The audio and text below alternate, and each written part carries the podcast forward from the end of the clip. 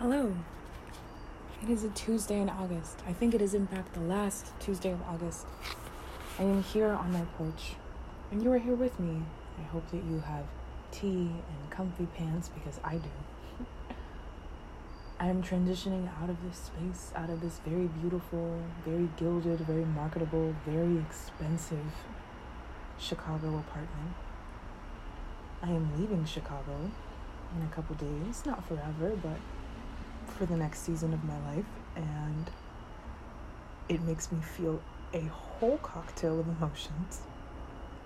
I think this is the first time I've ever been adopted by a city before, and it's a very particular kind of love and intimacy. But I recently got a question from a patron who asked me to introduce myself or reintroduce myself on my online spaces, and that makes sense because I definitely just popped up on the internet. So I wrote an essay that has gone through many titles, but is currently titled An Introduction to Ismatu. I am paper macheed pieces of people that love me. And I would like to read it for you. So grab your tea. I am having pistachio. Clink, clink. I can't clink on it anything. It's just concrete. But believe me that I am cheersing you. These are one take readings of essays that I write.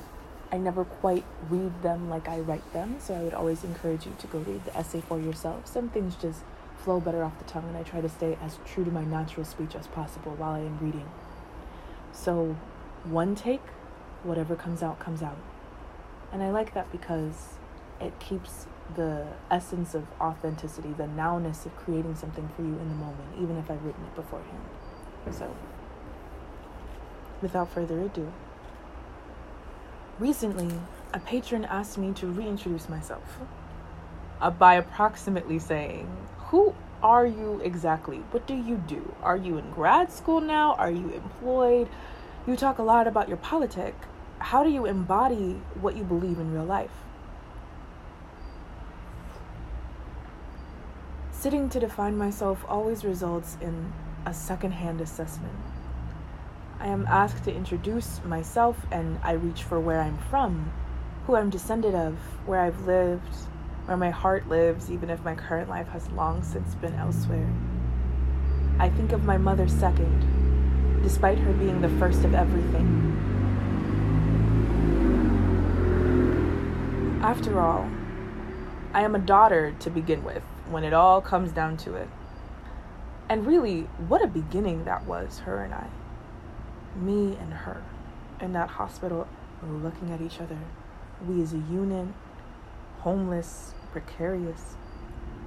There's a lot of simplicity of it just being you and someone else, completely devoted to one another and completely out of options. She held me. My sister was away. My mother had to send my sister, her eldest daughter, away to live with her sister because it was already very impossible to be a homeless black woman. And then she was a homeless black woman with a two year old. And now she was that, but also with a newborn. I was named after a prayer, after herself, Gwendolyn. First, I always think of my sister. People ask me who I am, and I think of her. I cannot help myself. In many ways, she feels like an extension of me, the better bigger version of me. There are gorgeous pictures of me and Lydia meeting for the first time when we were finally united. When she was two and I was like two months and maybe some change. And she was a little girl already with draping puffs and puffy twists and a pale yellow dress covered in eyelets and so many itty little teeth. And Lydia was holding my rounded, freshly woven body, and we belonged together quite easily in an instant. When I forget myself, she collects me, even now, even still. I cannot think of myself without thinking of my family because I carry their names on my personhood, on my documentation, in my introductions. My Aunt Natalie, my Uncle Ismail, my grandfather Bangura. This is why I say my mother's name stretched over me like a prayer. She was the only one of my namesakes that lived to make to see me make it to adulthood. These are the conditions of poverty or the previous nature of poverty, even if you yourself outlive it. The conditions of poverty and impoverishment are premature death. When I consider my personhood, when I think to take inventory of who or what I am, I must include death. I think of death all the time. However, if my head is with the living, it is then with family. Capital F family, blood family, marriage family, chosen family. The people that do not allow any part of me to drop or drag, even when I am moving through my day like a half baked slug. when I consider my personhood, I think of every person that I have loved that has touched me and left a mark. Impressive people, not in deeds or in accolades, but in their ability to fingerprint me permanently. I enjoy being so shaped by the humanness of others. It keeps the skin of me warm to the touch. Like a line from my favorite poem My heart so near the surface of my skin, I could have moved it with my hand. The love that makes your blood tingle in your veins, I'm that. I'm that love. If I am to be succinct, which is quite rarely, I would say that my name is Ismatu. I live in Chicago, though that is changing quite rapidly. I have a social worker, a therapist, a dancer, and a writer all living in my head, all at the same time, all giggling and clamoring together and having sleepovers every night, and they're very fucking loud, so I drink a lot of tea. So I am a peaceful person for the most part, though I think of death often. So my back hurts for my professions, so I smoke a lot of weed. If I were to be professional, which I also rarely am, I would say that I am a graduate of Northwestern University in creative writing and in global health studies. I would then say that I went on for my master's at the University of Chicago for social work and a concentration in global health administration and policy. If you had asked me two years ago why I got this degree, I would have said I was procrastinating on going to medical school. And if you would ask me now, I would shrug and glance off into the middle distance until we took up more pleasant and worthwhile conversation. In all my honesty, I am like 98.2% of the way done with my master's. All that's left is one halfway done class and a final project and my graduation paperwork, and I have been sitting in paralysis. I cannot bring myself to do it. If you all knew how much strength it took for me to look at my final transcripts.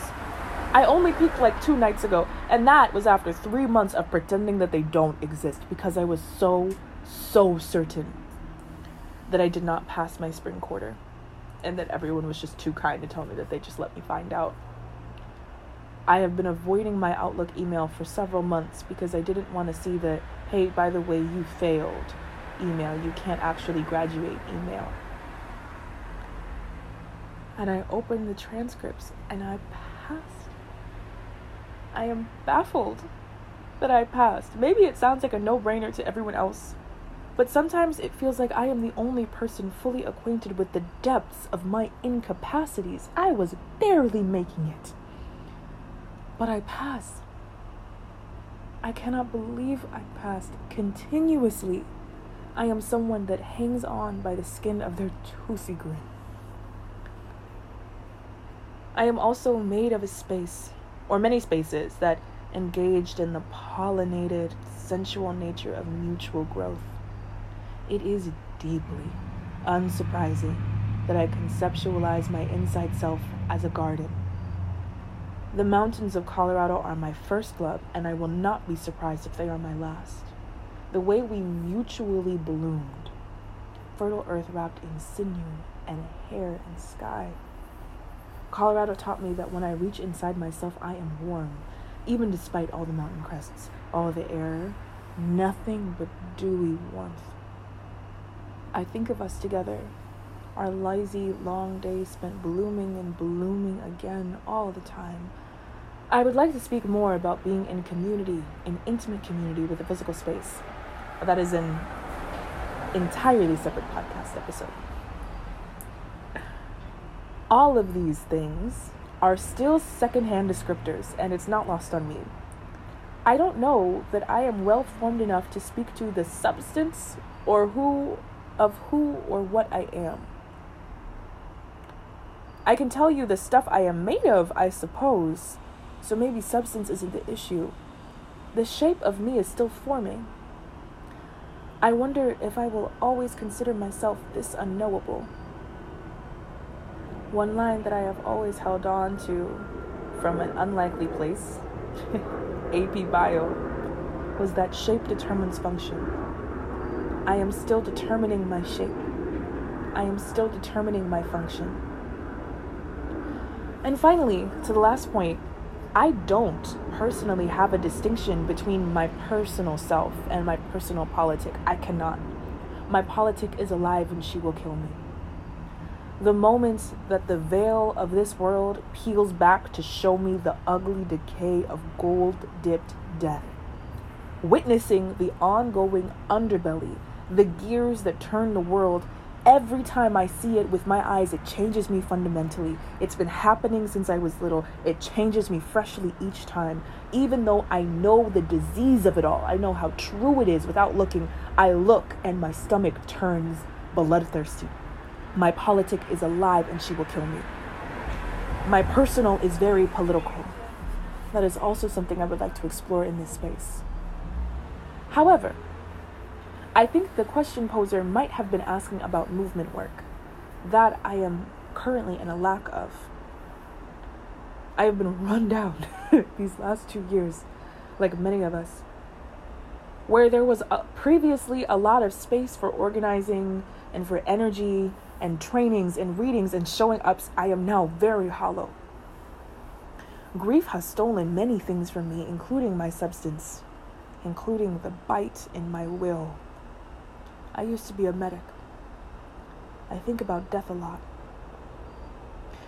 And my death, I am quite certain, in case you were wondering, will be cashed in by she who lives within me, around me, my politic who goes before and above me, hovering there, angry all the time. I am now angry all the time, and infectiously so.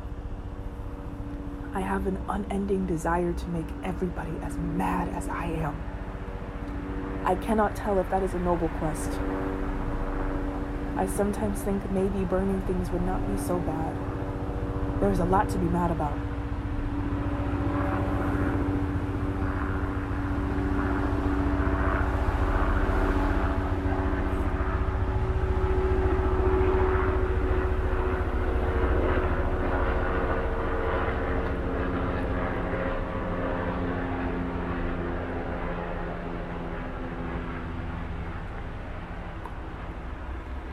I can tell you what movement work I would like to be doing. I want to see mass education. I want to see mass reading. I want to see it lead to mass radicalization. It's why I cannot shut up about politics on the internet. It's why I can't shut up about books on the internet. It's why I cannot shut up about political books on the internet. I knew once I opened my mouth about politics or books on the internet, I would never talk about anything else with a platform ever again. So here I am, the same predictable bitch.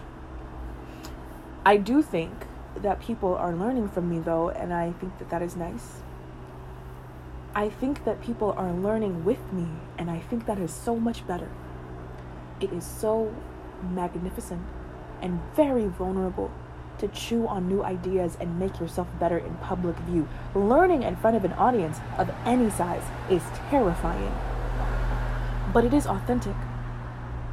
And I, I think, like most of us, am craving authentic words and movement on the internet, especially in an age where even our political conscious thought is moderated and curated to be aesthetic and marketable radicalism will never be marketable. And so, what do I do about that? Where do I go to be as present, as current, as amorphous as I can possibly be, especially if it is for the sake of learning? In short, I don't know who I am. My best guess is that I am an amalgamation of the people, of the places, and of the politics that have touched me and left a mark. All of these things, these peoples, these places, these politics, they blend into one another like watercolor. They make many different shades on many different little pieces of paper. And all three of these things, these people, these places, these politics, these secondhand descriptors, they take their shades and their sticky paper and they stick on me. I am formed through the sticky nature of human connection. I feel like a sculpture of paper mache. I am an amalgamation of the people that love me, of the places that had stewardship over me, over the politics that have shaped and shaped and shaped me. I have a lot of gratefulness for being built by these things so beautifully. And I want to thank you for asking. Welcome to my innermost self, the place that I call the garden space you are free to stay a while, stay as long as you would like. I am so bad at kicking people out. so, then, to keep in mind with my politic, I want to share my wants and my visions for this space, the garden space. These are going to come in a numbered list, and there is no particular order. One, I want to learn in real time. I want to talk about the sticky nature of human connection as a phenomenon, as something I am inspired by, as a field we're studying, and especially as something I am not removed from. I am here, wading through the gunk of life, and it feels disingenuous to talk abstractly about how my great thinkers, my Hooks, my Hughes, my Brooks, my Bambaras of the world change my thought and they change my politic and they change my mind, but they do not change my love, my substantive love, my lack thereof, the stuff that I am made of, the paper mache layers that form my warm skin, they're formed by these people too. It doesn't have to be bell hooks teaching me the conditions of love and loving well. That person can also be my sister, my neighbor, my childhood friend, my workshop partner in college. I don't want to hide the bits of human nature I have interacted with that stuck to me, which means that I will have to share bits of myself on the internet so they can stick to you. And I'm okay with that. Two, learning in real time requires sharing details about myself and my life and where I'm coming from which is in line with my belief that the personal is political. There is no separating my personhood from my politic. My politic is born of my personhood, and my politic shapes my personhood every day, every moment, all the time. Three, teaching while learning requires me to be accessible to the people I am talking to which is why I ran to a space where you can easily write and ask me things. Comment sections are hellscapes. Comment sections are hellscapes. Especially comment sections that are algorithm run. I am looking at you, TikTok. It means that I will likely not see you. I am way more likely to see you if I staunchly disagree with you or staunchly disagree. And I am not likely to see this affected me. Thank you for posting this. Have you read this? If you have thought those thoughts, email me. I love that you all can email me. Please take advantage. Teaching and learning, sorry, this is for. Teaching and learning are mutual practices. I don't think of myself as some sort of preacher or professor at a metaphysical podium spilling words unto you all. I feel as though I am talking to friends. So I want to invite you to talk to me back as if we are friends. And five, I would like to keep everything exploratory and everything educational as available to the public as possible and free of charge. I want to work for the public as much as I possibly can. It helps me to still imagine online spaces such as these as communal and collaborative instead of strictly consumptive. That would mean that the humanness of it all is only sticking one way. I get a lot from your engagement and you're inviting your friends to view my work and you talking about my ideas or my personhood with me or with the people that you love, either in life or online, either in real life or online. I deeply appreciate your active and moving thoughts, and I especially appreciate your sustained attention. I know that I am not bite sized in this space. I have no desire to be bite sized in this space. I want to be as long as the day. So I want to thank you for sharing this physical and metaphysical day with me. Thank you for carving out a little bit of your time to listen to me be vulnerable on the internet, to talk about my wants and to consider who it is that I am or what it is that I am and where I is and where it is I'm going with all of this. This is a note from the garden space, a newsletter and podcast that meditates on the planting and the blooming of human connection. If you like this, and I hope that you did, you might consider becoming a paid member, which is really like if Substack had a close friends feature. I am a very unserious person. I have a deep desire to be cringy on the internet, and that's where I will be doing it. So, you are free to sign up, but only if you are nosy and can keep shit to yourself. Thank you. The next bit of the garden space is going to be talking about uh, ways that my parents fail me that I don't feel like I can say in the big internet. And also the fact that I told my parents that I'm a, stri- a stripper. I told them I was a stripper. so if you want to be privy to those conversations, I would sign up sooner rather than later. Thank you. That's all I have for you. I hope by now I have at least convinced you to try a nutty floral. I am so in love with pistachio tea. And I combine mine, I'm gonna tell you this for the free listen. If you're here now at the end of things, it's because you really rock with me you know, I'm rocking with Mark because he's rocking with us. So I'm gonna tell you what I do, but you gotta keep your mouth shut, okay? This is in-house shit. What you want is a strong, nutty rooibos, a strong, nutty rooibos. I know that we can all gravitate towards black tea because it's familiar. Put the black tea down. There's so many tannins. It's why you think you need sugar in all your tea. Black tea has so many tannins, it makes it a little bit bitter. And that's only something that you like if you like things a little bit bitter. If you want sweeter teas, if you're a sweet bitch, just say that and get yourself a sweet tea. Even if it doesn't have sugar in it, it'll still be a little sweet. Pistachio tea and rooibos is very naturally sweet. It just has a little bit of warmth to it. It's never gonna bite your tongue quite in the same way that oversteeped Lipton will. And what you wanna do is elevate that sweetness with just a little bit of a floral. Now, I personally love uh, French lavender. I love uh, Life Everlasting. That's from the dandelion family. Tastes like maple syrup. Just get something floral and sweet. Steep those two in like real, some real hot water, some boiling water, and enjoy the mess out of that tea. It's gonna be one of the best cups of tea that you've had in a while. If you still want to sweeten it, I would recommend like an oat milk creamer or brown sugar or if you're feeling it honey, um, I do like a honey, but I would I would gravitate towards a creamed honey for this. You know what? We're always going to talk tea at the end. It's a wonderful closer, and if you're rocking with me, you get my tea secrets.